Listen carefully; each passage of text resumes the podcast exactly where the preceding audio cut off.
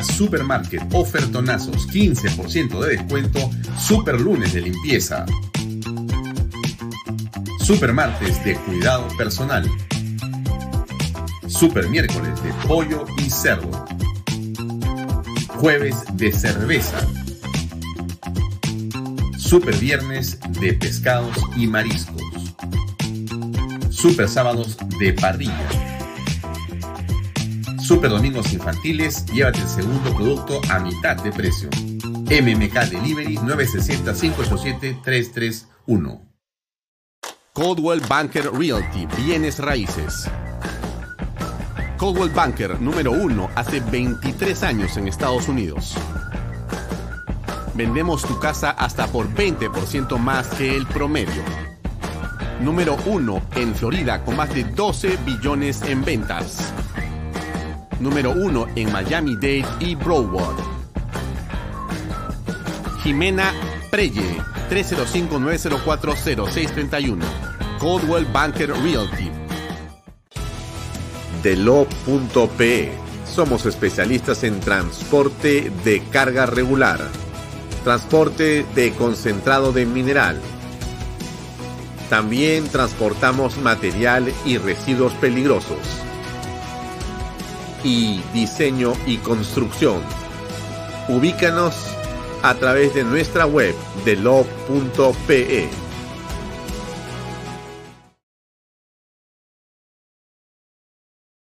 ¿Cómo están? Buenas noches. O buenas tardes, buenas tardes, noches, seis y media, seis y tres de la tarde. Hoy es lunes 3 de enero del 2022. Déjenme en principio desearles, por supuesto, lo mejor de lo mejor para todos en general en nuestro país y más allá del Perú, lo mejor para este 2022. Eh, ha sido un año complicado para todos también el 2021, pero eh, hay que ser resilientes, hay que también mirar las cosas con determinación y hay que tener fortaleza, una virtud aristotélica muy interesante para poder avanzar en los objetivos que uno tiene en la vida qué interesante es poder encontrar para qué uno es útil. ¿Cuál es el rol que nos toca cumplir y desempeñar en esta sociedad, en este mundo, en los espacios donde trabajamos, donde nos desempeñamos, sea esta, la academia, el tema del trabajo, eh, el tema político, el tema informativo o el tema familiar. Todos ellos son de suma importancia y que clave es que todos estemos enfocados en poder avanzar pasito a paso. Siempre hay problemas, siempre hay dificultades, pero es el ser humano tan mágico y maravilloso que es capaz de reponerse y replantear los temas siempre para salir adelante. Así que nosotros con mucho optimismo, con muchísima alegría y con mucho agradecimiento por los auspiciadores que han llegado el año pasado y que están también en esta oportunidad y durante este año junto con nosotros para comenzar el año. Muchas gracias por acompañarnos en Vaya Talks, que hemos extendido. Como usted que sigue el programa y que nos ha acompañado muchísimo en el 2021 y en el 2020 em, y en el 2019, em, decirle que efectivamente el programa se ha ampliado media hora más. Hoy día empezamos a las seis y media de la tarde y terminará a las ocho de la noche este programa. La razón de la ampliación es bastante sencilla. Nosotros consideramos y creemos que es importante hoy día estar más informado, tener más información y lo que buscamos desde Canal B y de todos los programas que tenemos es darle a usted justamente ese poder, el poder de la información y por eso nos parece fundamental eh, extender el programa durante un tiempo más, 30 minutos, para que en esa parte inicial del programa podamos contarle algunas de las noticias que creemos que son fundamentales para que usted las tenga en su haber. La información es el poder. En poder es usted en Vallatox, en poder es en este programa. Eso estoy seguro que le va a permitir tomar decisiones, porque todos los días nosotros, donde estamos, tomamos decisiones, sea por un tema de carácter laboral o donde sea que estemos, eh, hay que tomar decisiones y la información sirve justamente para ello. Siempre vamos a tratar de contar, eh, por cierto, con invitados. La primera parte del programa, los primeros, digamos, 20 minutos o 25 serán las noticias más importantes del día, bajo un enfoque de, Canal B, por supuesto. Posiblemente hagamos algún tipo de comentario editorial en una parte del programa, si lo creemos, digamos, pertinente. Y la segunda parte del programa será, por cierto, las entrevistas que usted nos ha acompañado a eh, tener durante los últimos eh, año y medio de trabajo y de producción aquí en Canal B. Así que estamos muy eh, contentos de reiniciar el año. Nos seguimos de largo y de frente, estamos empilados y estamos seguros que usted va a disfrutar y nos va a acompañar también en este esfuerzo. Gracias desde ya por haber sido, sin duda, la otra parte de esta historia, ¿no? Porque hacer un programa de televisión o hacer un programa de redes sociales como este o como tantos otros, eh, solamente se hace cuando uno tiene personas que lo acompañan. Y quizá no tengo los rostros de ustedes, a veces sí, pero tengo los comentarios que son realmente este, fantásticos. Así que eh, a todas las personas que son eh, caseritos o caseritas, muchas gracias por la compañía, gracias por los comentarios, gracias por el aliento, gracias por las críticas constructivas, a los troles que le molestan tanto a Juan Carlos Sutor y a todos este, busquen otro espacio, no este, porque acá la gente quiere informarse o quiere escuchar y quiere comentar en libertad. Por supuesto, con tolerancia, pero con absoluto respeto por las opiniones divergentes. Bueno, entonces, vamos a ver algunas noticias. Hemos escogido seis o siete u ocho que creo que son importantes que usted las tenga ahí, ahí presentes. Comencemos por esta, me parece central. Em, las bambas, ¿no? Las bambas es un, es una parte de la historia del Perú de una enorme importancia. En realidad, eh, ¿qué significa? ¿Qué significa las bambas para el país? Es una operación minera de una enorme importancia. Eh, esto se ha construido hace muchos años. Creo que han sido 10 mil millones de dólares. Eh, actualmente representa más del 1% del Producto Bruto Interno Nacional. Es el 9% del Producto Bruto de la minería y representa más del 70% de la economía de Apurímac. Imagínense ustedes ¿ah? ¿Qué, tal potencia que tiene esta inversión minera. Eh, ¿Cuántos trabajadores tiene las Bambas? Son 6.000 a 8.000 o 9.000 trabajadores en términos generales, con trabajos directos e indirectos. Es una cantidad de gente gigantesca. En total deben ser como 80.000 o 100.000. Y entonces esta mina ha estado paralizada, pero también es cierto, ha logrado avanzar. ¿No es cierto? El titular de Canal B Noticias dice, Planta de las Bambas opera a su máxima capacidad desde el 31 de diciembre. Esto es cierto. Es una buena noticia. Hay bemoles en el camino, pero vamos a la noticia importante. Por eso yo quería empezar el programa hoy con esta noticia, porque me parece importante. Vamos a enfocarnos como peruanos en aquellas cosas que nos permitan avanzar y salir adelante, a pesar de las cosas que quisiéramos cambiar, porque no estamos de acuerdo. Usted lo dice todo el tiempo en este programa de libertad, pero también es cierto que hay cosas que están comenzando a funcionar. Eh, entiendo perfectamente, y usted también me lo va a reclamar y a decir, que se ha perdido muchísimo dinero. Bueno, Vamos a llamar a un especialista pronto para que nos cuente el tamaño del problema que ha ocasionado las indecisiones de este gobierno, la eh, incapacidad eh, monstruosa de la señora Mirta Vázquez y la manera en la que irresponsablemente han manejado el tema que pudo haberse resuelto sin paralizar las bambas, sin paralizar eh, la producción minera en el país.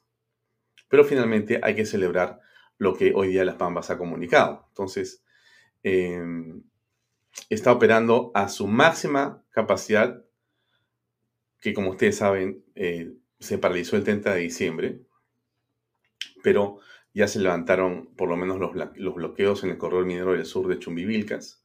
Hay una reunión en la que han participado representantes de la mina, funcionarios del gobierno, representantes de las comunidades cercanas, etcétera. Y desde el 31 de diciembre, estamos hoy a días, la planta empezó a operar a su máxima capacidad y desde hoy lunes el minado también alcanza su capacidad máxima. Hemos hablado con algunas personas de las Bambas y esta información es absolutamente cierta.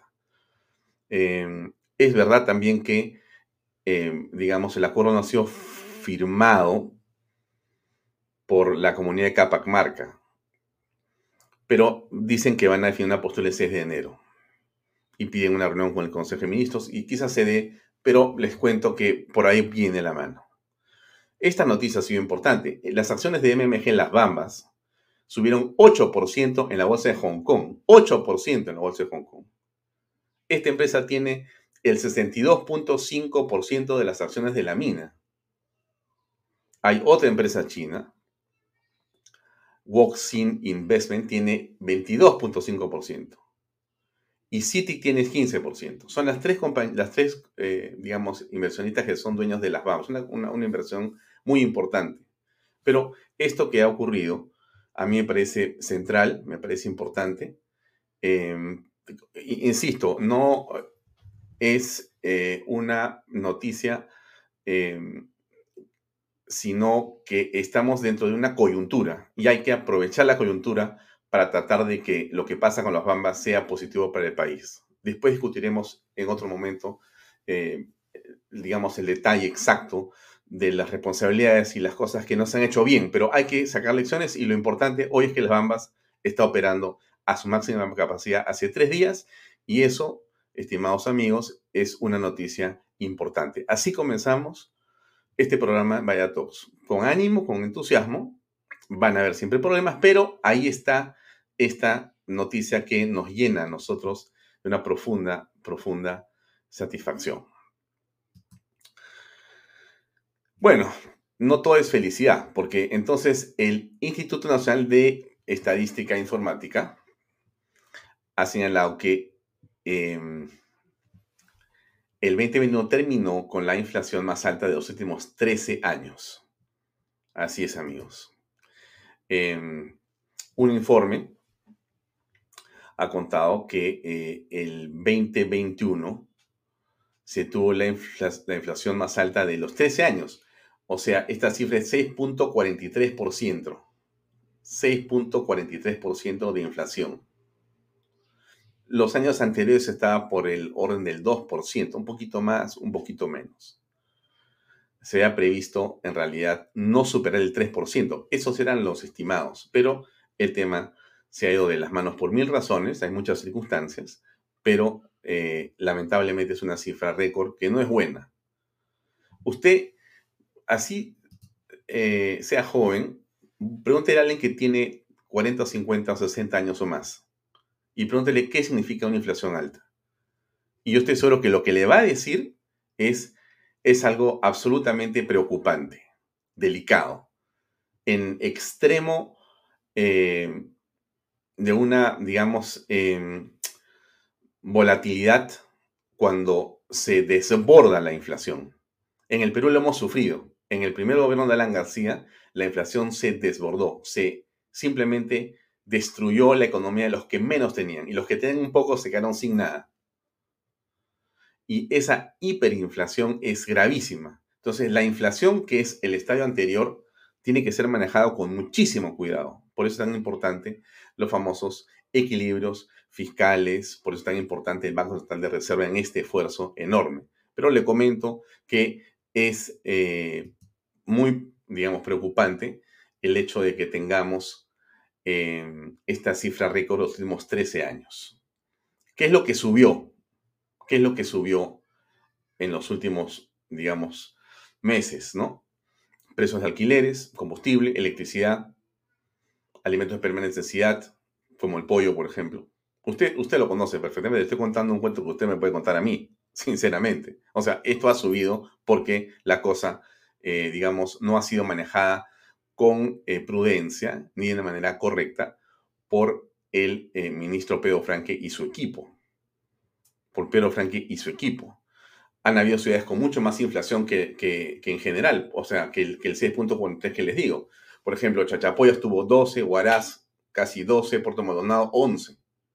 O sea, ha habido en realidad una, una inflación muy, pero muy peligrosa para el país. Y esto tiene que ver con la tercera noticia que les comento, que me parece también va en esa dirección, la inversión privada caerá 9% entre este 22 según el IPE.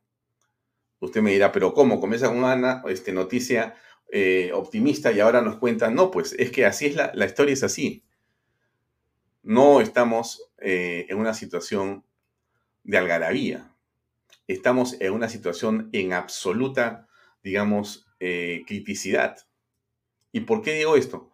Porque lo que sea que diga Franke, el ministro de Economía, que se llena, digamos, eh, los medios y las redes diciendo que el Perú va a crecer 13%, que somos el país que va a crecer más en América Latina, etc., es simplemente la palabra, y lo digo con el respeto que me merece el señor Franke, de una persona que dice las cosas eh, incompletas.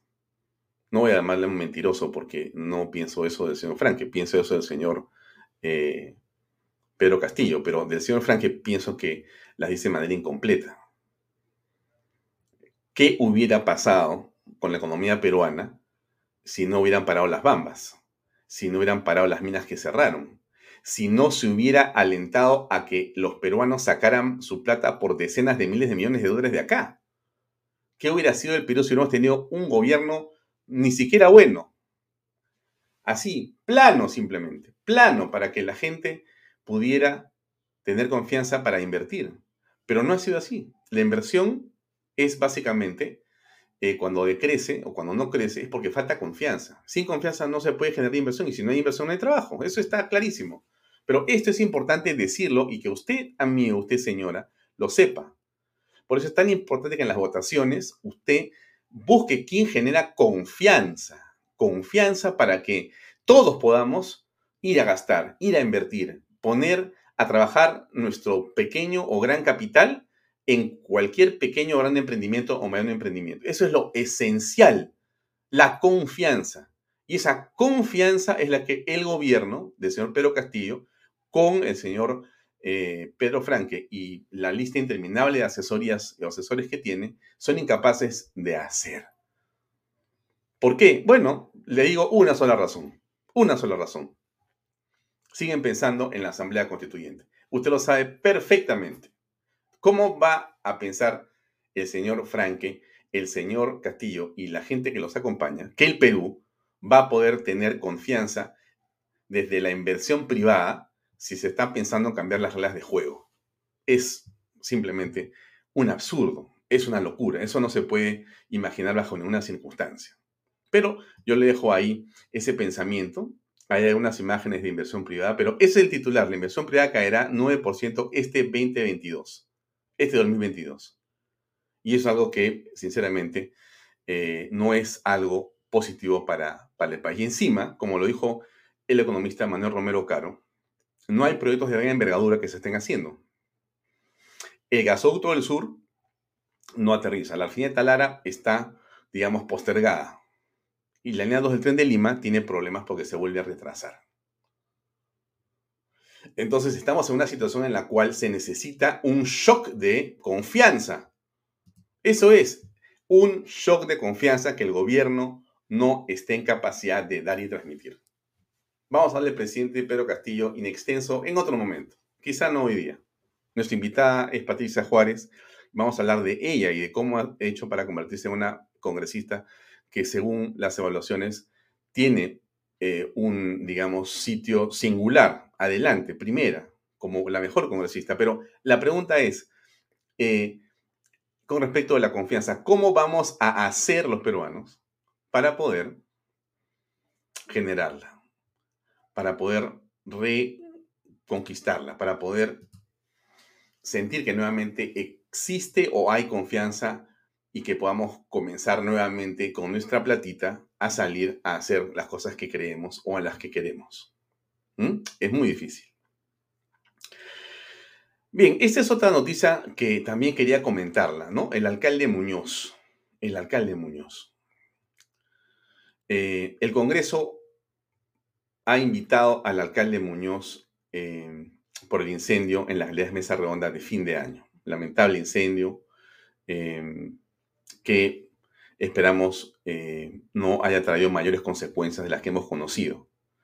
Pero, sin duda, eh, el Congreso, la Comisión de Descentralización que preside Norma Yarro de Avanza País, ha pedido que el eh, alcalde de Lima vaya el miércoles 5 de enero para que brinde toda la información relacionada con el incendio de la galería en Mesa Redonda el 30 de diciembre. Eh, bueno, el alcalde ha dicho que va a ir, ¿no? Eh, y la, reunión en el Congreso tiene por objeto preguntarle, bueno, cuáles son las acciones de fiscalización que se ejecutaron en las galerías ante el siniestro. Como ustedes recordarán, los que se acuerdan, hace 20 años fallecieron casi 300 personas, lamentablemente en una eh, Navidad, también un año nuevo espantoso. Pero bueno, esto es algo importante que eh, tenemos que reflexionar, ¿no? Y el alcalde de Lima, sobre quien eh, Rafael López Alea ha dicho, bueno, yo no veo, ha dicho López Alea, qué obra hay de la que podamos acordarnos. Quizá hay alguna, yo tampoco recuerdo alguna. Quizá en algún momento Jorge Muñoz venga a este programa para conversar y podamos saber qué cosa es lo que ha pasado en la municipalidad en este tiempo que él fue alcalde, alcalde de la ciudad. Bien, vamos avanzando en el programa. Eh, cinco distritos limeños reportan su mayor número de contagios en toda la pandemia. Miren, esta es una cosa súper interesante, pero muy, muy, muy interesante. Déjenme leerles un poquito la noticia y les comento lo que sí me parece clave que usted sepa. Bueno, es Magdalena, Miraflores, San Borja, San Isidro y La Molina tienen más contagios de COVID ahora que los que tuvieron durante la primera y la segunda ola. Miren ustedes, ¿ah? repito, Magdalena, Miraflores, San Borja, San Isidro, La Molina, más contagios COVID que nunca. No hay, por cierto, eh, fallecidos en esas magnitudes como hubo en la primera y segunda ola, pero hay más contagios. También está Surco y Barranco, pero los mayores son Magdalena, Miraflores, San Borja, San Isidro y La Molina. El número de hospitalizaciones y de ocupación de camas UCI viene aumentando en todo el país. ¿ya? En la vida panamericana la cosa, mm, digamos, se está empezando a complicar. Creo que quedan 100 camas de las 2.000 que existían. Em, ya ustedes saben que se ha reportado eh, la variante Omicron en el Perú. Hay más de 300 casos ya, que están en Lima, Icapiura, Ancash, Loreto, Apurímac, La Libertad, Huánuco y Arequipa. Pero eso es, digamos, el titular. Ahora, les voy a contar algo que no van a ver en ninguna parte. Eh, bueno, yo estuve unos días en la ciudad de Cusco. ¿Ya? Yo estuve unos días en la ciudad de Cusco. Y es muy interesante, ¿no? Justamente, ustedes saben que en Cusco, la manera como se festeja el, año nuevo y la llegada del año que, que, está empezando es con la gente en la plaza de armas y la gente corre abrazada y están ahí pues los castillos de fuegos artificiales y hay una gran algarabía y concentración de personas en la plaza de armas de Cusco, la ciudad imperial. Bueno, eso alguien me va a decir, eso pasa en todas partes, Alfonso. No, no estoy diciendo que no, les cuento lo que, lo que normalmente pasa en Cusco, ¿no es cierto? Y que tiene, por las dimensiones y por la singularidad, un atractivo, digamos, especial. Entonces, es muy interesante, ¿no? Porque eh, esto de restringir, esto de restringir la libertad a las personas es, sin duda, eh, un tema muy, muy discutible, ¿no? Entonces, déjenme mostrarles algo que, que yo grabé y que quiero, por supuesto, compartir con ustedes de lo que pasó en el año nuevo, del 31 al primero, en Cusco. Porque esto no es un cuento, esto es lo que yo he grabado con mi teléfono celular y aquí se los pongo para que ustedes lo vean. Ahí está el video. Eh, voy contando despacito ya. Eh, la municipalidad decidió que eh, para proteger a los cusqueños de las visitas, nadie podía estar en la plaza de armas en la noche del 31. después sí, hoy día también, no hay problema, pero en la noche del 31 no. El 30 podías estar, el 29, pero el 31 al primero no, porque eh, no se podía, ¿no? Entonces, ahí ustedes pueden apreciar cómo efectivamente la gente no está en la plaza de armas, pero sí está en los alrededores. Al fondo de esa imagen, al fondo, ustedes van a ver ahí que la gente se acumulaba, pero por cientos, en los alrededores de la plaza de armas. O sea, la policía, el serenazgo, por cientos de efectivos y por decenas de vehículos, estaban, pero persiguiendo al COVID seguramente, en la plaza de armas, o previendo que la gente se juntara en la plaza de armas, pero con una, digamos, rigurosidad impresionante. Escuchen, miren ustedes, miren ustedes, porque este video está grabado con mi teléfono. Yo estaba ahí caminando, hablaba con los efectivos, me decían, bueno, señor, me dice, yo, ¿qué le puedo decir? Pues es una orden, ¿no? Ya a esa hora son, esto es antes de las 8 de la noche, porque a las 8 de la noche ya nadie podía estar en la plaza de armas, solamente podías caminar por los portales y después cerraron todo, ya era simplemente inaccesible esto. ¿Por qué? Porque ellos creen, y miren ustedes cómo están alrededor todavía los portales la gente. Esto debe haber sido una situación de contagio extremo, ¿ah? no en la plaza, alrededor de la plaza, pero impresionante. Miren ustedes, ahí están las imágenes. No puedes ir a la plaza porque los policías te pueden seguramente decir algo, ¿no? Yo muy respetuoso, estaba ahí un costadito un rato y después me retiré para evitar. Y llegaban y llegaban policías de una manera increíble. Era una movilización, cientos, con cascos, con eh, escudos, con sus armas de reglamento, de todas las direcciones y por toda la ciudad, caminaban y caminaban, este, eh, digamos, grupos de policías para evitar que la gente vaya a la plaza de armas. La gente se iba a otra parte, ¿no? Hubo toque de queda a las 11 de la noche. Y esa es la noche, esa es, esa imagen es, eh, yo la red del hotel donde estaba, con mi celular, ¿Por qué les cuento esto? Porque, bueno, ahí está. Con toque de queda, con todas las restricciones, la gente hizo una explosión impresionante de cosas artificiales. Si yo le muestro a usted el video completo, no va a creer que está viendo. ¿No? Pero ahí está, vía cerrada, sugerencia de circulación de la municipalidad. Hmm. Qué interesante esto, ¿no? Entonces yo le pregunté a un especialista y le dije, oye, ¿me puedes explicar, por favor, eh, y a la gente que ve Vaya Talks, esto de las restricciones en plazas o en playas, ¿no? Ustedes han sido testigos de lo que ha pasado aquí. Sí, sí, sí, sí, sí. También ustedes han visto lo que ha pasado aquí. Me estaba olvidando de mostrarles esto otro acá antes de, de, de, hablar con Omar Neira, ¿no? Ustedes saben quién es ese señor, el señor Carrasco, ¿no es cierto? Ministro de Defensa. Se ha pasado varias horas, déjenme retroceder para que no se olviden de su cara, está detrás de su, iba a decir antifaz, no, está detrás de su máscara protectora anti-COVID. Y el señor está eh, sobrevolando Lima, ¿no? El día 31. Ha sobrevolado, bueno, todo el litoral de las playas para cumplir la orden del equipo para evitar que no haya nadie en una playa, porque en las playas, al aire libre, ahí se van a contagiar. No en los malecones, no en otra, no, en la playa, ahí está.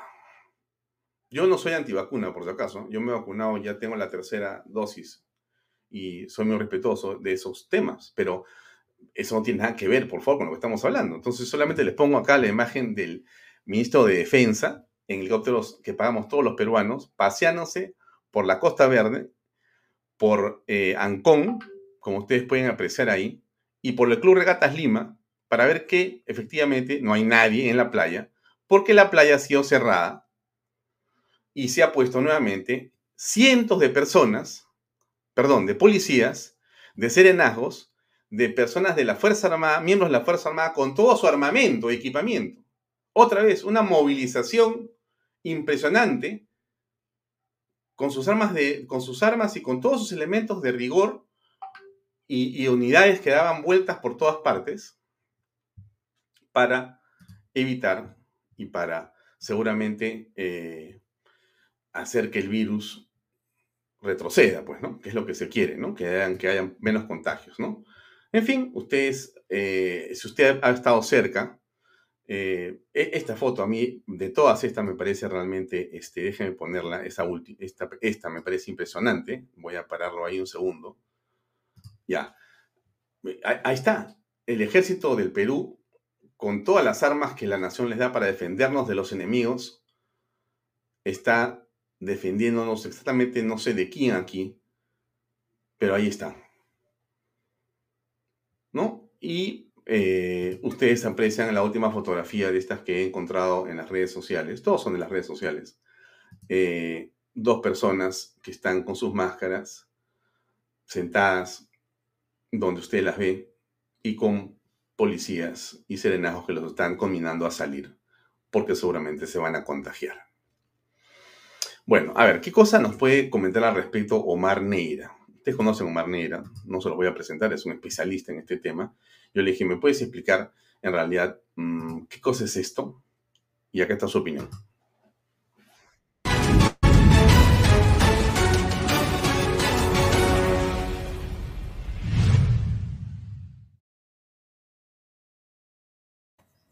Pareciera que después de dos años no aprendimos que hay cosas que funcionan y que no, cuál es el mecanismo de transmisión del virus, hartamente conocido en la comunidad científica y por la sociedad, y seguimos tomando medidas que pareciera con sentido común funcionarían, pero la ciencia no siempre tiene un sentido común. A ver, si tú, pues, eh, bajo estas medidas de restricción dices, restrinjo la movilidad social, pues voy a restringir el movimiento del virus, entre comillas, pareciera que tiene más o menos sentido, pero cuando hablamos de conductas de poblaciones, tienes que hacer un análisis completo y amplio. Y es ahí donde no hemos aprendido. El año pasado sucedió estas restricciones, consecuencia, hubo un efecto contraproducente porque la población, cuando no tiene espacios abiertos para reunirse, busca espacios cerrados, aglomerados, y finalmente el nivel de contagio superior al que uno quería prevenir. Y eso hemos visto el año pasado y hoy. En casi todas las ciudades las familias se han reunido, grupos sociales, en ambientes cerrados para que no entre la policía, cerraron puertas y ventanas y lo que se ha visto es múltiples reuniones, más allá de culparle a la población que un sentido de responsabilidad, las autoridades no han tenido un claro liderazgo para explicar por qué y en las próximas semanas veremos si se acelera o no. Si las medidas funcionaron, veremos que baja el nivel de contagio. Si se acelera, veremos que una vez más estas medidas de restricción social no tienen sentido para prevenir el contagio del virus, sobre todo cuando hay espacios abiertos y sabemos que se transmite el virus a través del aerosol. Y en espacios abiertos no aglomerados no existe este gran riesgo y el efecto ha sido contraproducente. Bien, ese era Omar Nere, ustedes lo conocen, y la explicación de Omar es sencilla y clarísima. Vamos a ver qué pasó. Pero lo que también se percibe es un deseo manifiesto del gobierno de querer restringir la libertad. No apelar a la responsabilidad, sino a la restricción de la libertad. Y eso es algo sobre lo que hay que tener mucho, mucho cuidado. Eh, solamente para comentarles que en Israel se están recibiendo las primeras pastillas de Pfizer. Pastillas. A mí me parece importante comentarlo. Eh, Paxlovid de Pfizer, Paxlovid, eh, es un medicamento de uso doméstico. Es un fármaco suministrado a pacientes en estado leve o moderado durante los primeros cinco días de iniciados los síntomas para que se inhibe el desarrollo de la enzima proteasa, determinante en el proceso de replicación del virus en el ser humano. Se toma una pastilla cada 12 horas en mayores de 12 años. Ya Israel está en su cuarta este, dosis de vacuna. Y bueno, eso es lo que está ocurriendo. La pregunta también que nos hacemos es, ¿esto tiene, digamos, valor? ¿Es importante? ¿Sirve o de repente no sirve para nada? A ver, escuchemos un minuto a Omar Nera sobre el tema. Me parece importante, por eso se, los he querido poner aquí, para que ustedes lo tengan en conocimiento.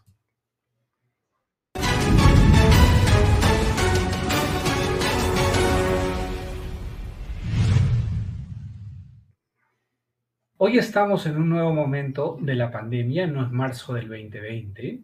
Existen vacunas que son seguras y eficaces, están funcionando. Necesitamos fortalecer el programa de vigilancia, pero a eso se ha sumado en esta última parte del año pasado y a futuro para este, este 2021, 22, que existen medicamentos para tratar ya síntomas. Las vacunas previenen que te enfermes, que mueras.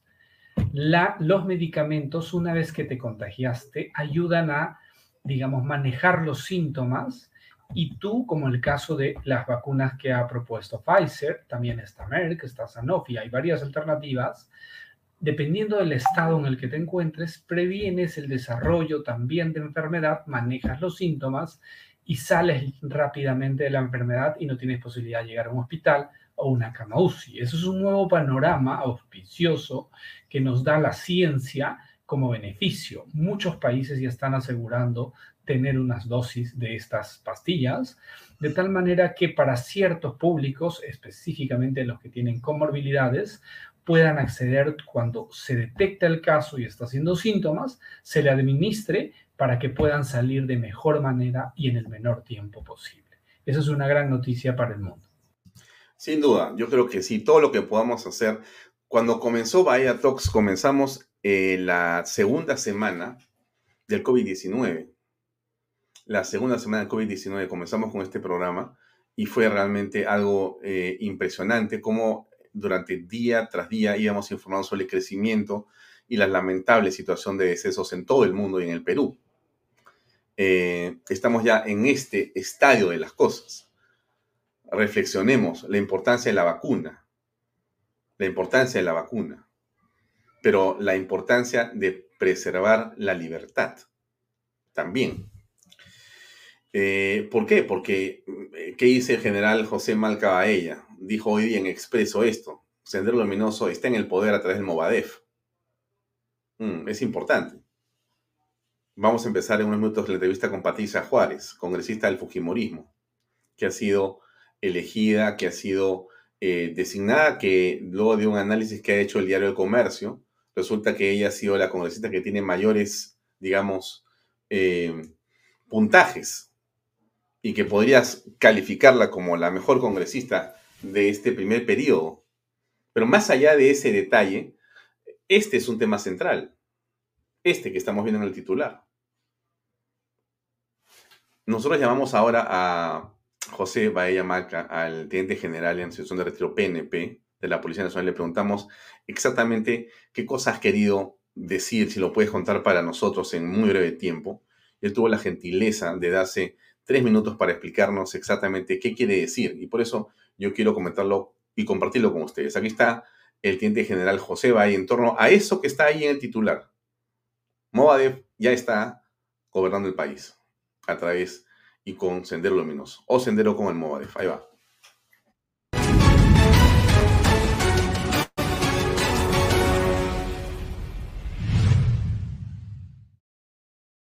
Debemos entender que cuando hablamos de la organización terrorista Sendero Luminoso, es lo mismo que el Movadef.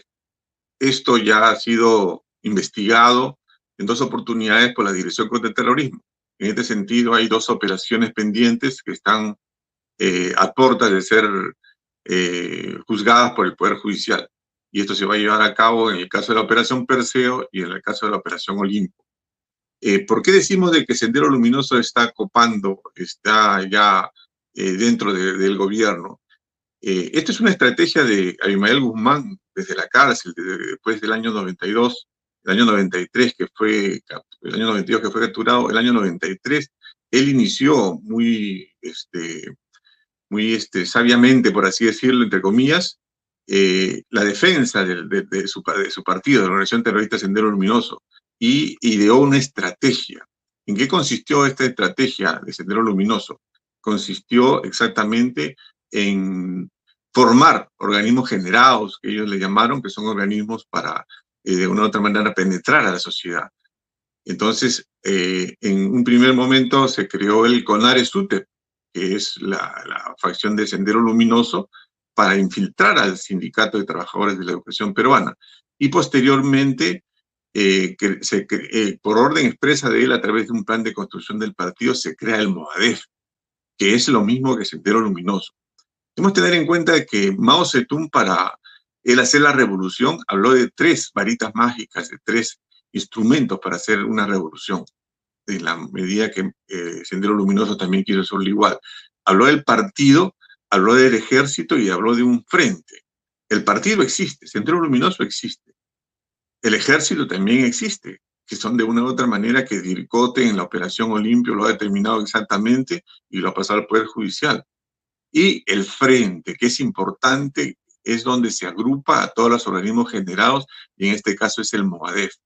Ya hemos visto a través históricamente que el MOADEF trató de inscribirse como partido político y le fue negada la inscripción en una, en una resolución histórica del Jurado Nacional de Elecciones para poder inscribirse como partido político y le negó por ser un, un organismo que va en contra de la democracia. Exactamente en contra de la democracia, ¿por qué? Porque ya en la sentencia de Ismael Guzmán se dice que es una organización terrorista reconocida. No es un conflicto armado interno, no es una organización X, es una organización terrorista. Y a través de, las situaciones ya eh, que estamos viviendo en cuanto a, gobiernos anteriores y a gobiernos actuales, ya hemos visto cómo este, Sendero Luminoso a través del MOAEF eh, se ha fortalecido, especialmente infiltrando, eh, como digo, el CONARE, el SUTEP, para poder este, copar el, gobierno. ¿no? Hemos visto ya que han sido este, eh, nombrados personas adherentes, personas simpatizantes del MOADES como prefectos y con también otras autoridades. Hemos visto que anteriormente ha habido ministros que también han sido de una u otra mente involucrados con Sendero Luminoso y actualmente DIRCOTE, la Unidad Especializada de la Policía Nacional, está viendo un caso relevante, que es la, eh, injerencia o, digamos la, coordinación que ha habido con Sendero Luminoso del BRAE y con algunos políticos eh, del gobierno de turno.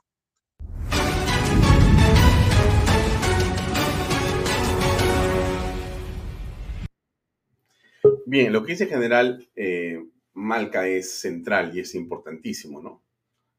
Bahía Malca es un hombre que tiene mucha experiencia, ha estado en la DIRCOTE, ustedes lo han visto en Bahía Talks varias veces, hemos hecho un especial en Canal B sobre eh, el precio 1509 a Emel Guzmán a raíz de su muerte.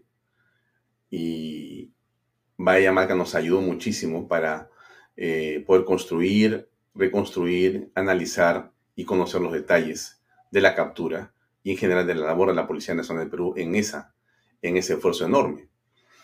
Eh, nos parece central no perder esa perspectiva. Eh, no es solamente un gobierno incapaz, no es solamente un gobierno ineficiente o irresponsable, como yo lo comenté hace unos días en Expreso. Es también un gobierno que, no lo digo yo, lo dicen los especialistas, está con sendero de la mano o es sendero con otro sombrero. Bien, avancemos un poco más en el programa del día de hoy. Miren, eh, una noticia que a mí también me parece muy positiva, se habla del Congreso en otra dimensión. Y eso me parece central eh, rescatarlo. Cuando hay que dar las instituciones, también el Congreso ha hecho cosas que no están bien, pero cuando hay cosas que se hacen bien hay que subrayarlas. Me parece que eso es central y de eso se trata la información. Em, Patricia Juárez ha sido elegida como la congresista con mejor desempeño por la calidad de sus proyectos. Miren, esto de la calidad de los proyectos es un tema central, muy importante. No se trata de cantidad, sino de calidad. No se trata de leyes por leyes, sino se trata de generar eh, eh, instrumentos que al Estado le permitan justamente ahorrar dinero, ahorrar en procesos, eh, de repente con una ley consolidar justamente el burocratismo que existía y ahorrarle al ciudadano finalmente. Porque todo lo que sea para ahorrar dinero, tiempo, esfuerzo, desde la burocracia al ciudadano es un montón de beneficios para nosotros. Bueno, resulta que un periódico que no me parece que está muy cerca del pensamiento del partido político al eh, está o donde está la señora Patricia Juárez, ha hecho una evaluación con un grupo de personas y de profesionales de que desde hace rato, dicho sea de paso, está haciendo cosas muy interesantes desde el comercio S Data. El comercio Data es un espacio, es un eh, grupo, un equipo de personas, eh, donde está el señor Hidalgo, que es un eh, periodista que conoce y que maneja la data. Siempre lo citamos aquí en sus informes del Congreso y lo demás. Y él ha hecho un análisis y ha obtenido el resultado singular de poner a la eh, doctora Patricia Juárez eh, en ese ranking elaborado, ¿no es cierto? Como la que tiene mejor desempeño. Em, bueno, ¿qué dice el, el, informe? Dice que los proyectos que ella ha presentado en el análisis costo-beneficio son los mejores. Hay también otras, digamos, personas mencionadas en el informe, son varios congresistas. Hay otra categoría también, la categoría que establece quién ha sido mejor fiscalizador, y ahí está eh, Roselía Muruz de Avanza País, también muy importante, esperamos poder tenerla pronto para conversar sobre ello. Y hay otros también que obtuvieron otros puntajes por eh, participar en votaciones en pleno, como el señor Javier Padilla de Renovación Popular o Jorge Morante de Fuerza Popular y María Cuña de Alianza para el Progreso. En general, en general, lo que les digo es que eso es algo que está pasando y me parece muy interesante de señalar. Eh, ella es nuestra invitada. Ella es nuestra, está ya conectada con nosotros y vamos a conversar con ella en, los siguientes minutos. Eh, ese es el ranking que, publica, que publicó el, Diario Comercio. El ranking de la función legislativa. Muy interesante, muy, muy interesante. Eh, pero antes de hablar con ella, le dejo esta frase. Yo he venido poniendo esta frase en el programa desde hace rato. Pero esta frase estoy seguro que tiene que ver con lo que vamos a conversar de alguna manera con Patricia Juárez. No importa quién vota, sino quién cuenta los votos. Joseph Stalin. Y yo le he dicho a usted esta, esta frase se le dio varias veces a usted, parezco un poco repetitivo a veces. Eh, discúlpeme si soy repetitivo, pero voy a seguir siéndolo, porque creo que es la única manera que, digamos, uno puede transmitir lo que cree que es importante. Y esto me parece que es importantísimo. Esto, esto, esa frase. No importa quién los cuenta, perdón, quién los tiene, sino quién los cuenta. Y la comisión eh, de Constitución y Reglamento, donde la doctora Patricia Juárez es presidenta, tiene que ver de alguna manera también con quienes van a contar los votos, aunque usted no lo crea. Por eso vamos a conversar con ella, entre otras cosas, eh, de esto también y por supuesto de lo que ha sido la razón por la cual ha logrado destacar, como le hemos comentado hace unos minutos. Bien, antes de presentar a Patricia Juárez, eh, déjenme presentar a dos importantes auspiciadores que están con nosotros también. Aquí va el primero.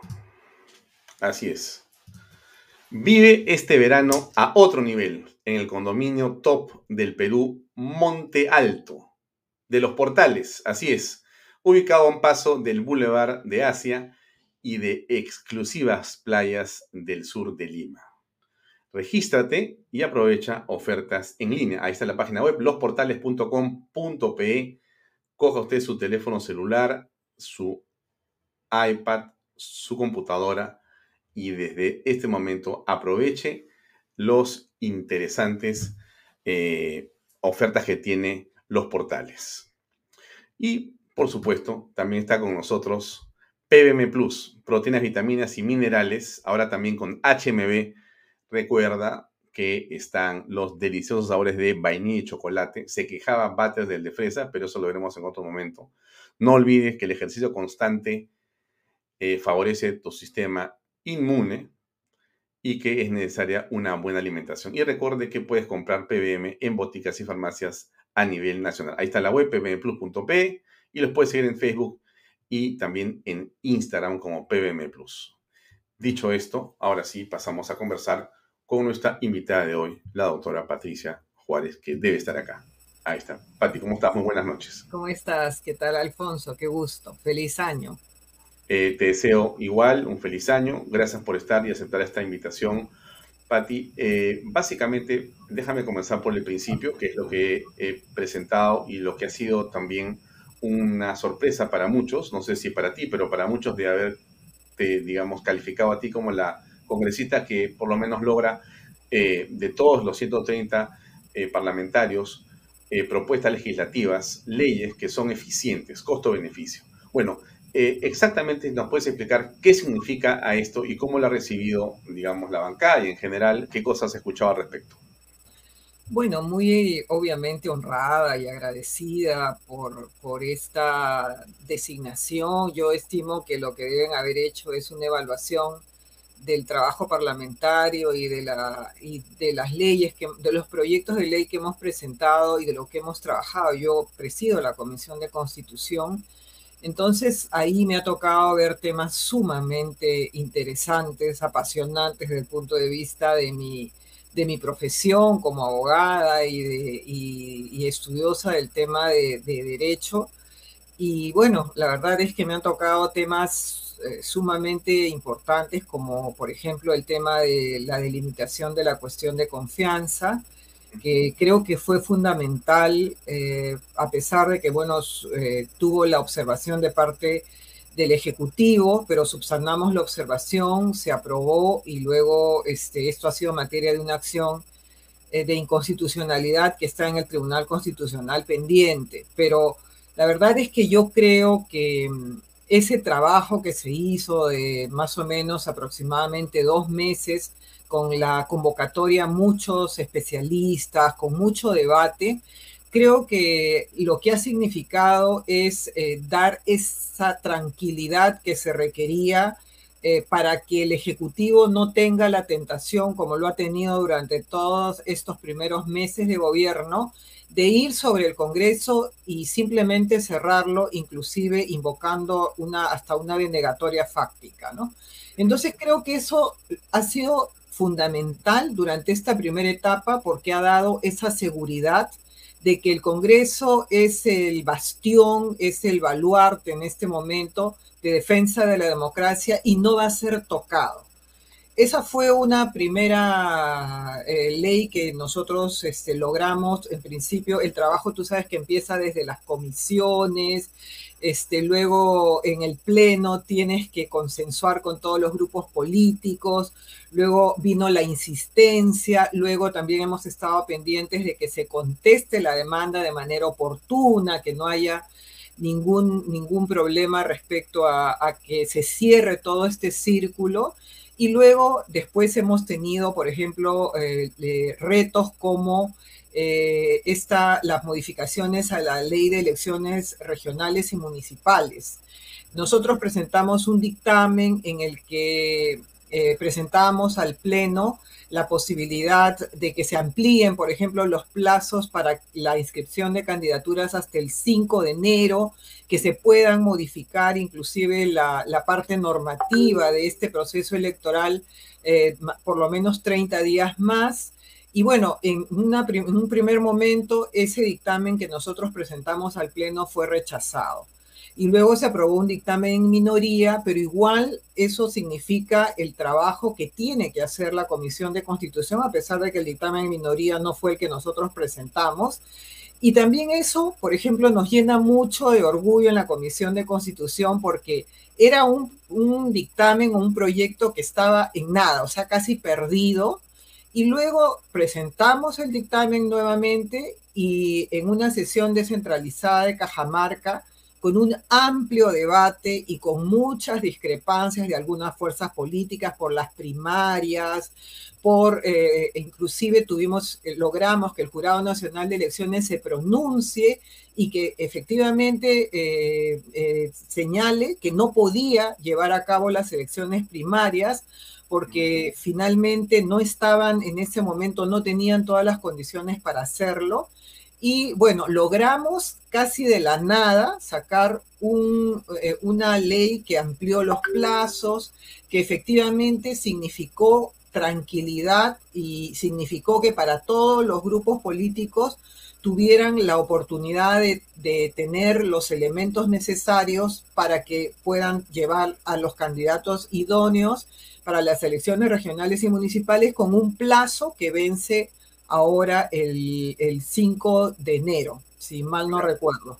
Entonces, luego, después de eso, ya hemos tenido otras disposiciones, como por ejemplo la modificación a la ley 26.300, que es la ley de participación ciudadana, que es la ley que desde mi punto de vista y desde el, punto de vista de la Constitución y del Pleno de, del Congreso de la República, también trae esa tranquilidad y esa paz social que el Perú necesita.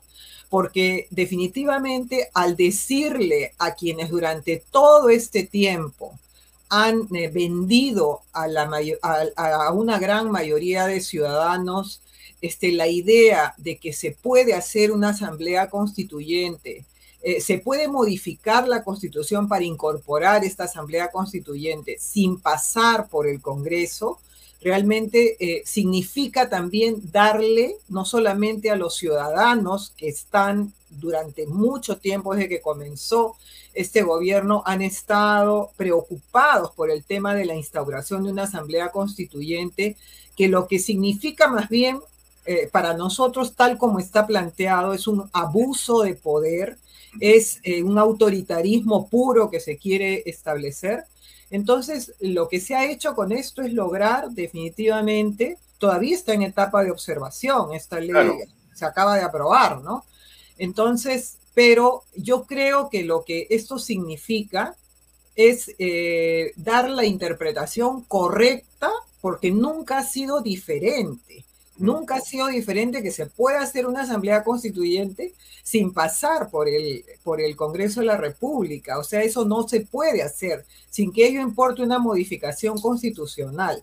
Pero frente a esas interpretaciones de, digamos, algunos constitucionalistas que dicen que utilizando el artículo 32 de, de, la Constitución y yendo directamente al Jurado Nacional de Elecciones se puede hacer. Nosotros hemos creído conveniente dar esta, esta norma que ha sido realmente, este, creo, bien recibida por la mayoría de los ciudadanos y porque también para los inversionistas esto significa tranquilidad.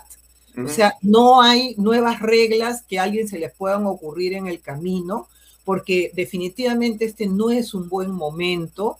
Se pueden hacer todas las modificaciones y reformas constitucionales como efectivamente nosotros tenemos planeado hacer en esta siguiente legislatura, eh, eh, evaluar, estudiar, todo, eh, debatir, pero lo que no podemos es pensar que a través de una asamblea constituyente se pueda mejorar, digamos, las, las condiciones de vida en el país. Y bueno, y lo último, eh, de, de, algunas otras cosas, obviamente, que también hemos hecho, pero que desde mi punto de vista ha sido lo más importante, también ha sido el amplio debate y el análisis prolijo, cuidadoso, adecuado de las facultades eh, de, de, delegadas que solicitaba el ministro Franque para efectos de aumentar impuestos, impuesto a la renta, para aumentar impuestos a la minería, para entrar en este momento eh, a, digamos, a legislar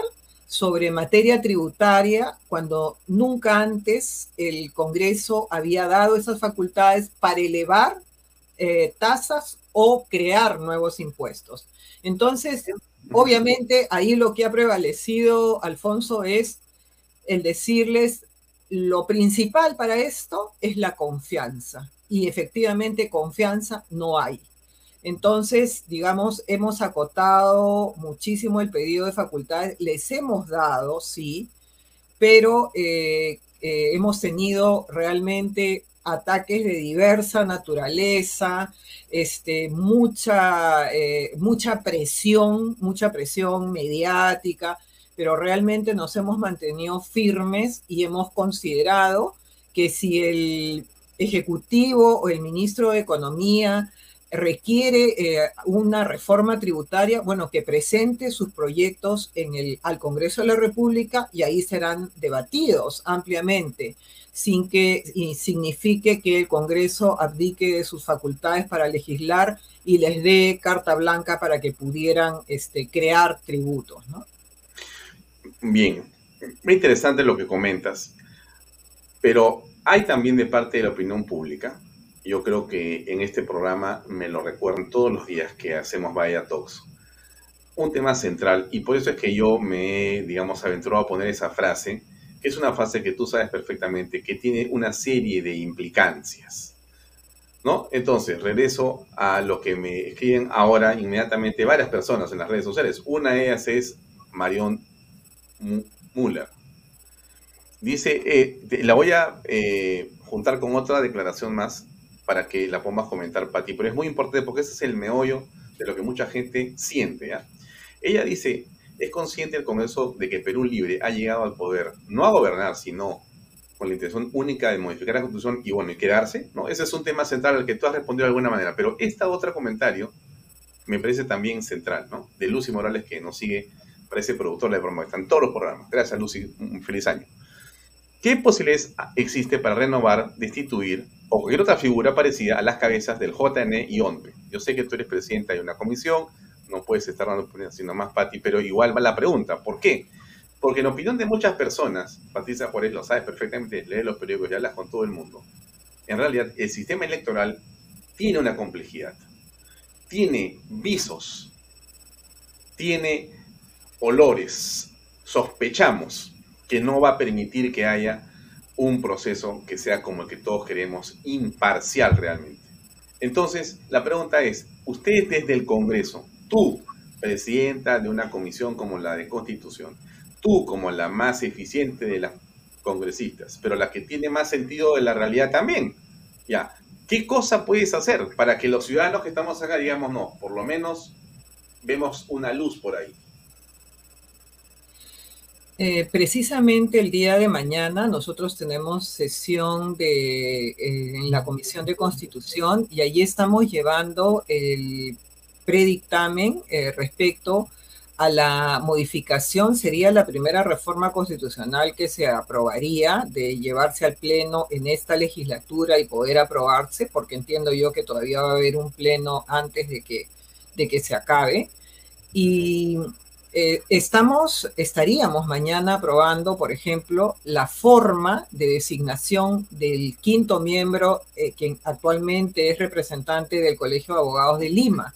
Y que precisamente... Estoy colocando, Pati, para que sepa el público, la agenda del décimo tercer sesión ordinaria de la Comisión de Constitución y Reglamento, martes 4 a las 9.30 de la mañana, y ahí está, en el punto 1, déjame leerlo porque es lo que estás señalando tú, predictamen recaído en los proyectos de ley número tal y tal, ley de reforma constitucional de los artículos 179 y 180 de la Constitución sobre elección de uno de los miembros del Jurado Nacional de Elecciones por parte de los colegios de abogados de todo el Perú.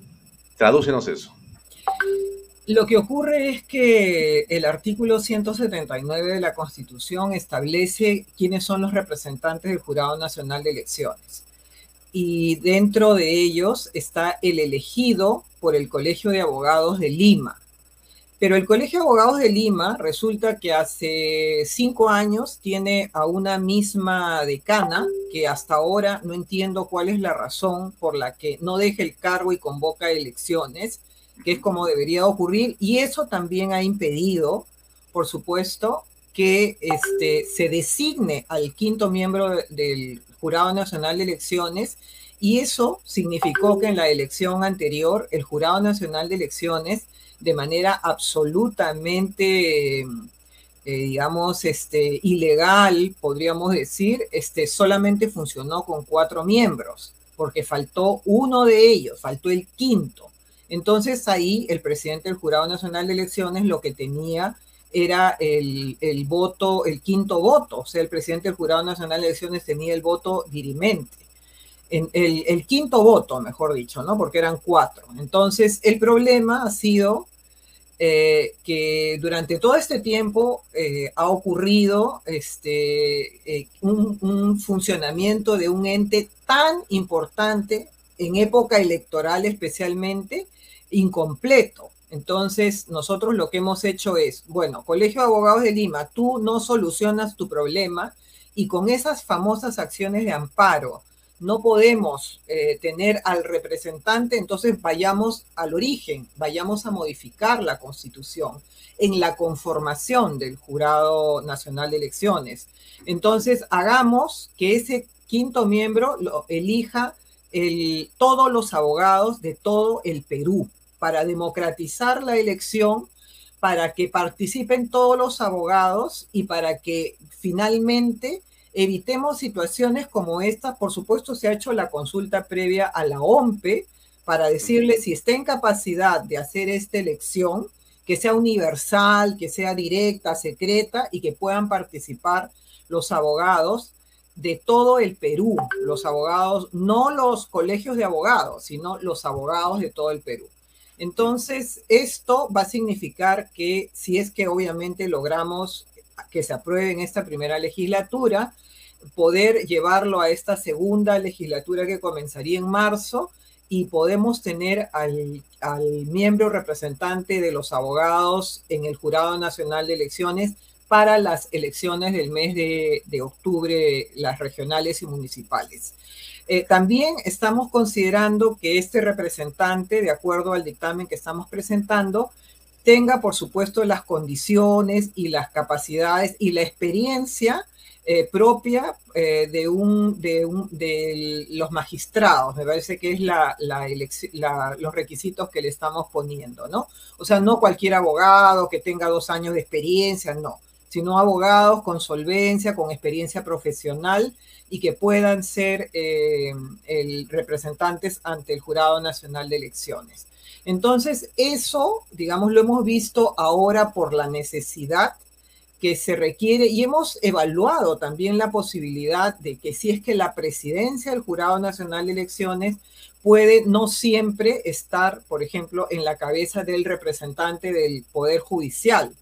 Entonces podría este, de repente ser elegido entre los miembros y esto es todavía materia de la evaluación que estamos haciendo porque dentro de lo que estamos planificando para la siguiente legislatura, es la mejora en las leyes electorales, eh, considerando también la sistematización. Tenemos ya el código electoral casi listo, porque lo que ocurre en el, en el caso de las normas electorales es que son profusas, dispersas y que finalmente uno mm, algunas veces se contraponen unas con otras y entonces lo que queremos es partir de, de ordenar todo esto y entonces tenemos ya casi listo un código electoral que sería la sistematización de toda la normativa electoral, pero también queremos entrar a ver aspectos como, por ejemplo, eh, la ley orgánica de la Oficina Nacional de Procesos Electorales o la ley orgánica del Jurado Nacional de Elecciones.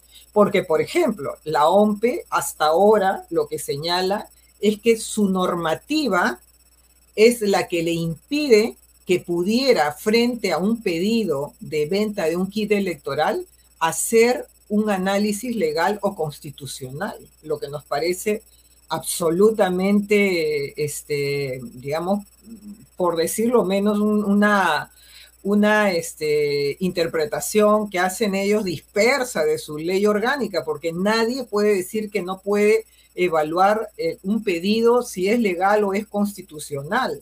Eh, porque ellos mismos se han puesto una especie de corset y han dicho, yo no puedo opinar, solamente así me lo pida una mafia conocida. Exacto, exacto.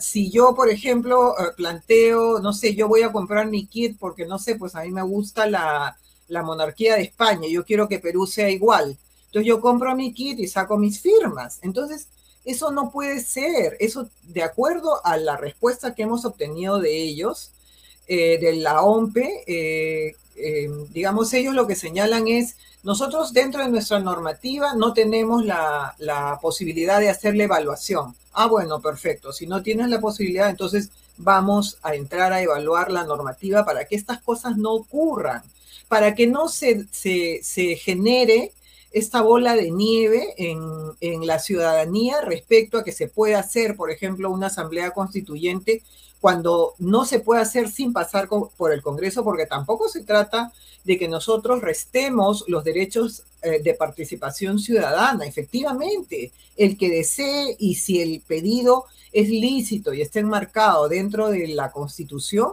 por supuesto que puede pedir sus firmas, comprar su kit electoral y se someterá al, Congreso de la República y se eh, definitivamente decidirá si no, si se envía o no a referéndum algún pedido ciudadano. Pero no es el caso ahora, ¿no? Ahora, por cualquier cosa, uno puede comprar cualquier kit y eso, digamos, hay que entrar también a, revisar la ley orgánica de la OMPE, del Jurado Nacional de Elecciones. Estamos, como te vuelvo a repetir, eh, viendo la elección de este miembro para que no esté incompleto, y bueno, y así hemos, hemos revisado también algunas normas electorales cuando ahora, y creo que una de las cosas elementales que debemos de, hacer al revisar la normativa tanto de OMPE como del jurado es que efectivamente se garantice la transparencia. Yo no entiendo por qué no podría haber una revisión o, de, no podría haber una auditoría cuando existen, por ejemplo, situaciones tan extremas como la, que hemos vivido en donde, por ejemplo, la diferencia entre uno y otro eh, candidato ha sido mínima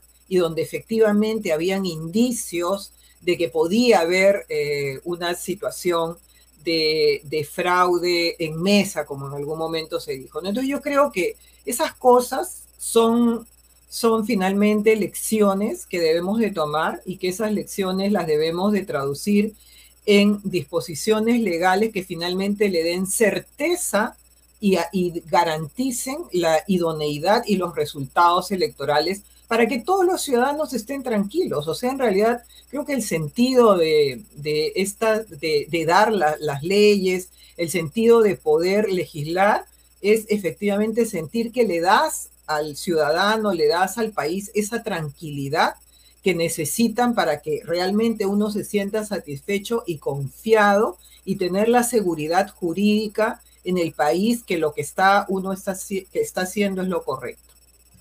Ah, una pregunta que surge de la conversación es si Fuerza Popular va a participar en el proceso electoral de octubre del próximo año. Claro, yo entiendo que sí, ¿no? O sea, todos los partidos con inscripción vigente tienen todo el derecho de participar. Eh, lo decía por una razón que voy a comentar a continuación, y es el hecho de que, eh, bueno, la posición, digamos, ideológica, si hablamos de izquierdas y derechas y de centros, es clara de Fuerza Popular, donde hay, eh, junto con otros partidos políticos, bueno, una compartición de espacio, sino de pensamiento, pero por lo menos de espacio en el electorado. Y entonces en esa línea, eh, esa suerte de canibalización eh, podría ser perjudicial y podría traer nuevamente un triunfo de las huestes eh, más bien de la izquierda y, o de la extrema izquierda. Bueno, en esa línea de pensamiento, tú estás también, en, eres parte de, me imagino, de el comité de política de, de, Fuerza Popular, es una congresista importantísima. Entonces, ¿qué piensan hacer al respecto? Está eh, Rafael López Alea por ahí, está Hernando de Soto más allá, están otros que se unen, unos dicen que no suman en las uniones, pero sea como fuere, ¿no es cierto? Porque de lo que se trata es de no perder, de no perder. ¿Cómo ves eso, eh, Patricia Juárez? Tiene bastante experiencia. Bueno, eh, digamos más experiencia municipal, porque también ha sido un tema que en su momento ha sido muy apasionante para mí, o sea, en este momento ver, por ejemplo, una elección regional y municipal, también te lleva a pensar en temas como, por ejemplo, si es que el proceso de descentralización efectivamente ha sido el adecuado y, y qué cosas son las que deberíamos de hacer, por ejemplo, para evitar eh, las situaciones como las que vemos en los gobiernos regionales, ¿no? en donde hay una corrupción, pero así desmedida, en donde efectivamente por más que el órgano de control institucional, la Contraloría, Defensoría, más la Contraloría, digamos, en este caso, hace sus mejores esfuerzos, no se logra este, combatir la corrupción y no logras tener la, el, la, digamos, el personal idóneo, capacitado para el manejo, de, por eso es que de los, de los gobiernos regionales y locales, por eso es que vemos tan baja ejecución en su, en su presupuesto, en su,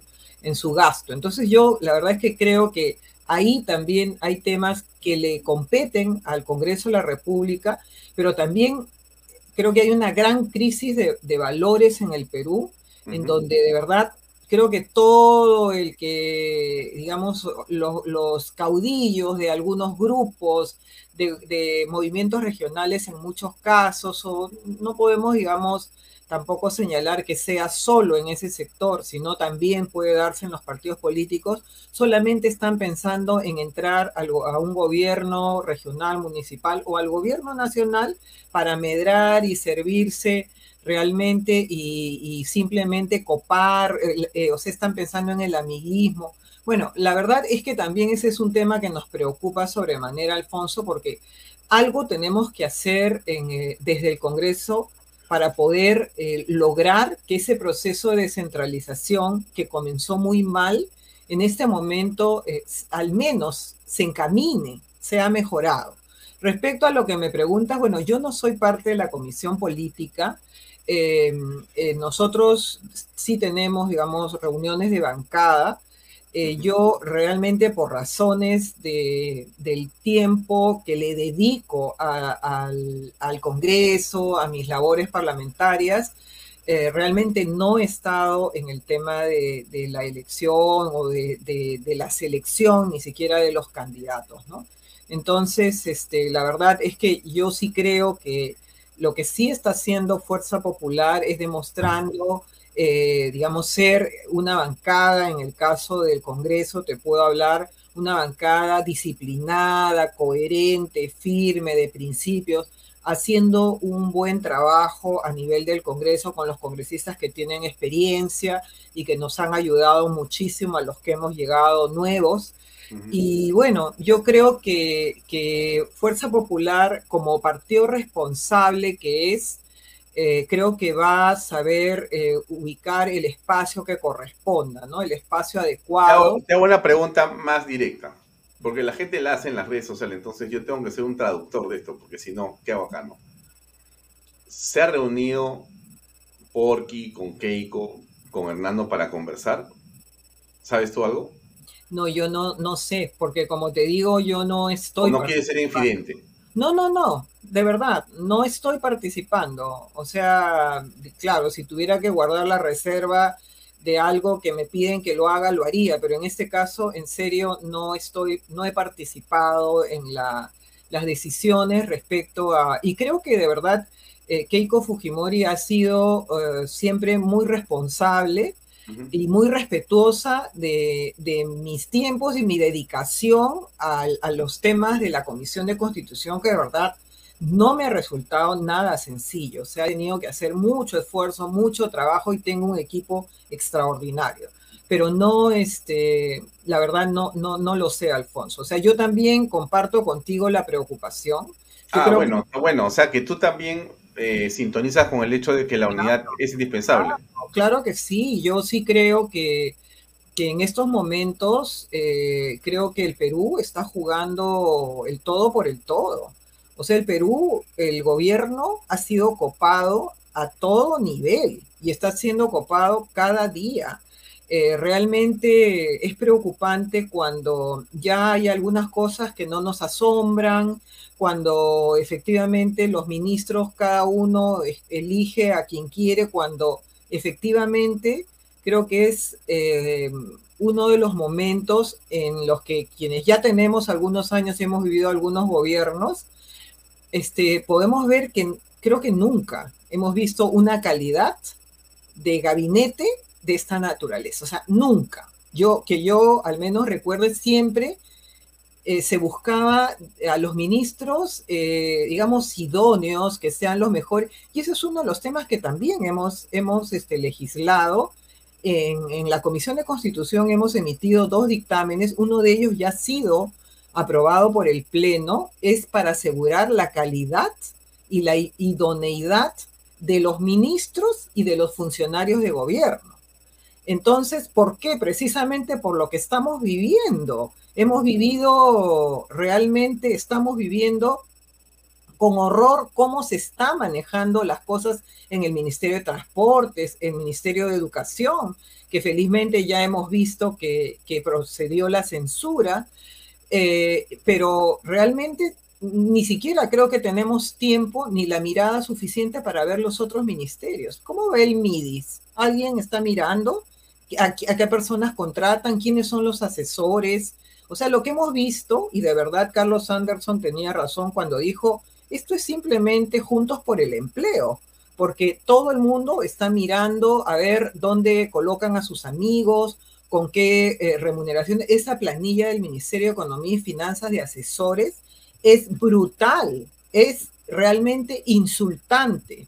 Entonces, lamentablemente, todo ocurre por todo sitio, que creo que la Contraloría no tiene la posibilidad de revisar todo, el Congreso hace lo posible con la Comisión de Fiscalización, pero la verdad es que creo yo que este es uno de los peores momentos por los que está atravesando el Perú. Obviamente que sí, yo expreso mi preocupación constante y profunda de lo que viene pasando, ¿no? Pero eh, hay que, digamos, hacer eh, los esfuerzos necesarios a partir del Estado de Derecho en el que estamos viviendo, por ejemplo, con normas como estas, que prohíban, por ejemplo, que eh, ministros este, sentenciados puedan ejercer el cargo, que prueben la idoneidad moral. La idoneidad está presente para la elección de magistrados, del defensor del pueblo, del contralor de la República, y por qué no para los ministros. Nosotros lo hemos agregado.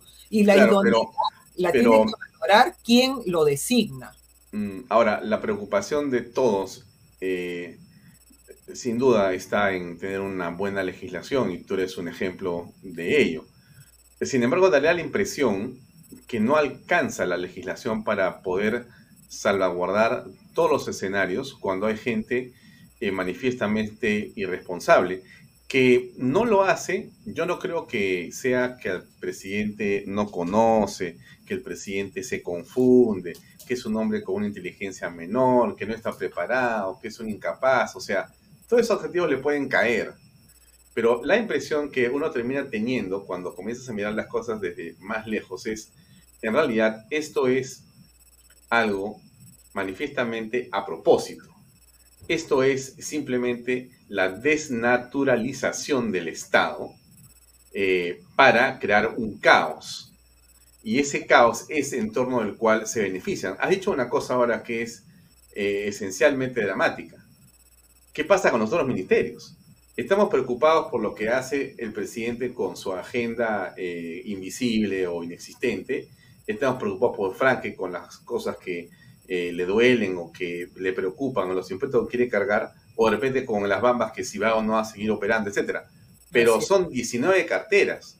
Pero además hay cientos de instituciones del Estado importantísimas, pero además es toda una burocracia de casi 800 mil personas. La pregunta, y hay Pati, 7.3% más de presupuesto para este año. O sea, ahora hay 200 mil millones de soles, casi. O sea, es impresionante. La cantidad de dinero que el Estado tiene es una cosa inconcebible. Bueno, pero, pero todo eso que uno ve en provincias o en el Perú o en Lima, o donde sea que uno va, frente a un gobierno como este, eh, no hay cómo reordenarlo, cómo reorganizarlo. La, propia fiscal de la nación, por ejemplo. ¿No? Mira, es una cosa increíble. Me voy de vacaciones, chao. Oye, en pleno proceso de, una preocupación enorme por lo que pasa en el país, no le entran balas a la señora. Ustedes no pueden hacer nada, o no sé, o sí. Bueno, pero si el presidente de la República se va de vacaciones. y cambia la ley para sí mismo. Sí, o sea, ya, ya es por eso es que te digo que ya hemos llegado creo que a una situación extrema en donde creo que ya este, podríamos nosotros, quienes, no sé, tenemos cierto concepto de, lo que debe ser la diligencia para el trabajo, la, o sea, la verdad es que es, es, es demasiado. Yo no sé ¿Y si... dónde la- está el primer ministro? Claro, no- si no se dan cuenta, yo digo, pero eh, el, el gabinete es absolutamente mediocre. O sea, nosotros hemos tenido reuniones con algunos ministros y entonces tú te das cuenta, por ejemplo, me ha tocado en algún momento conversar con uno o dos ministros y tú te das cuenta de la falta de calidad, de la falta de, conocimiento de su sector. Entonces tú dices, ¿qué hacen acá? O sea, eh, personas que han sido eh, puestas ahí simplemente porque, como por ejemplo pasó con el señor Ayala, ¿no? Porque lo premiaron por la acción de amparo que había presentado, o como el ministro del Interior, que ha ido a la Comisión de Defensa.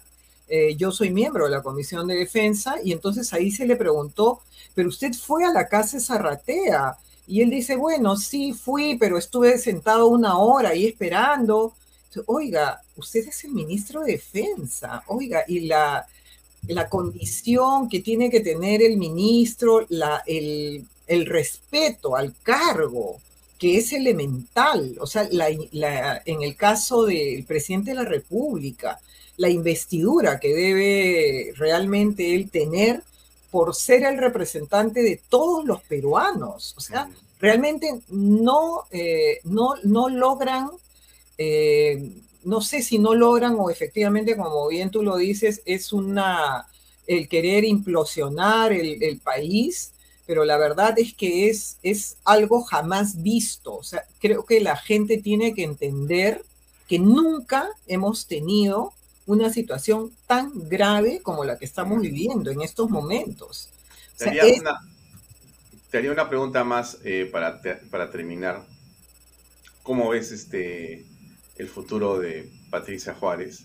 Lamentablemente las preguntas vienen porque las, las preguntan acá, ¿no? ¿Va a ser candidata a la presidencia?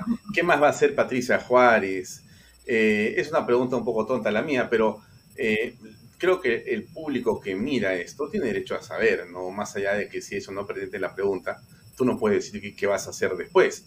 Eh, pero antes de que nos contestes, déjame poner publicidad unos minutos, por favor, un segundo, y enseguida continuamos con la respuesta de cuál es el futuro de Patricia Juárez en adelante. Acá va, amigos, la publicidad.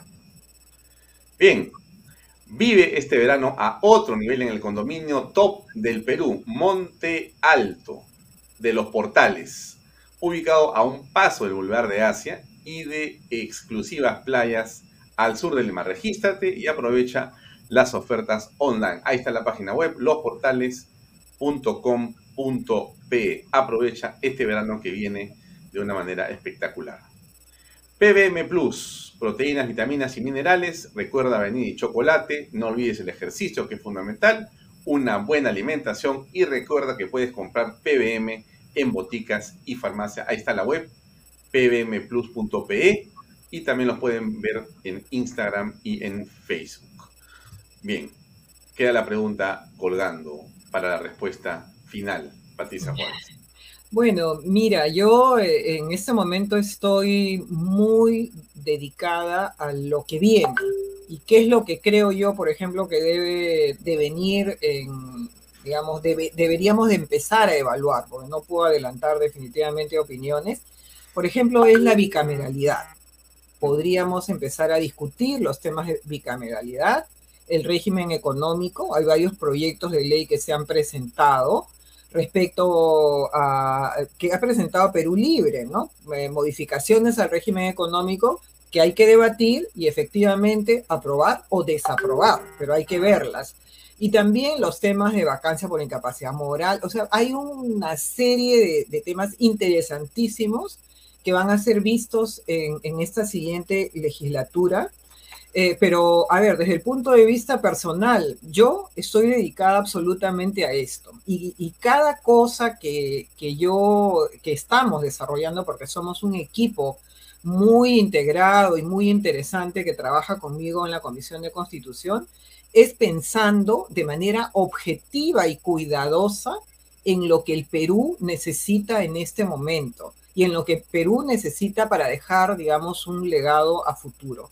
O sea, esa es toda mi motivación, es toda mi preocupación, la preocupación, eh, eh, y se los transmito a quienes nos están escuchando, la preocupación por sus familias, por mi familia, por el patrimonio de los peruanos, por las inversiones, porque creo que efectivamente el Perú es un país viable y que nosotros tenemos que darle las condiciones y que no podemos bajar los brazos. O sea, por supuesto, de sazón, este, un, sentimiento que nos invade de, de impotencia frente a ver esa calidad de gente que hay en estos momentos en los cargos más importantes del país pero yo creo que lo que no podemos hacer como peruanos, como madres de familia, como personas este, profesionales que nos hemos trabajado toda la vida, es bajar los brazos. Tenemos que salir, sacar fuerzas de donde a, los ataques vienen, ¿ah? porque son terribles. Todo lo que hacen, todo lo que, lo que digamos, hacen para poder este, eh, para que uno desista, pero la verdad es que frente a esto vamos a continuar con la misma firmeza, objetividad y transparencia con la que hemos hecho nuestro trabajo en la Comisión de, Constitución. Y ese es mi, futuro inmediato, Alfonso. Muy bien. Pati, gracias por acompañarnos esta noche y hasta otra oportunidad. Muy amable. Gracias. Por conversación. gracias. gracias, muy amable. Bien, amigos, era la congresista Patricia Juárez de eh, Fuerza Popular, que como ustedes saben ha logrado tener eh, una destacada participación que eh, el diario El Comercio el día domingo ha evaluado, ha signado como una de las más importantes en el Congreso de la República. Y nosotros queríamos por eso conversar con ella. Hemos tenido casi 30, casi 45 minutos de conversación para que usted tenga, digamos, clara cuáles son sus posiciones. Gracias por acompañarnos. Mañana a las seis y media en punto, en el horario nuevo, de seis y media a ocho, aquí en Vallatos, por Canal B, el canal del Bicentenario. Gracias por acompañarnos. Hasta mañana, Dios mediante. Permiso.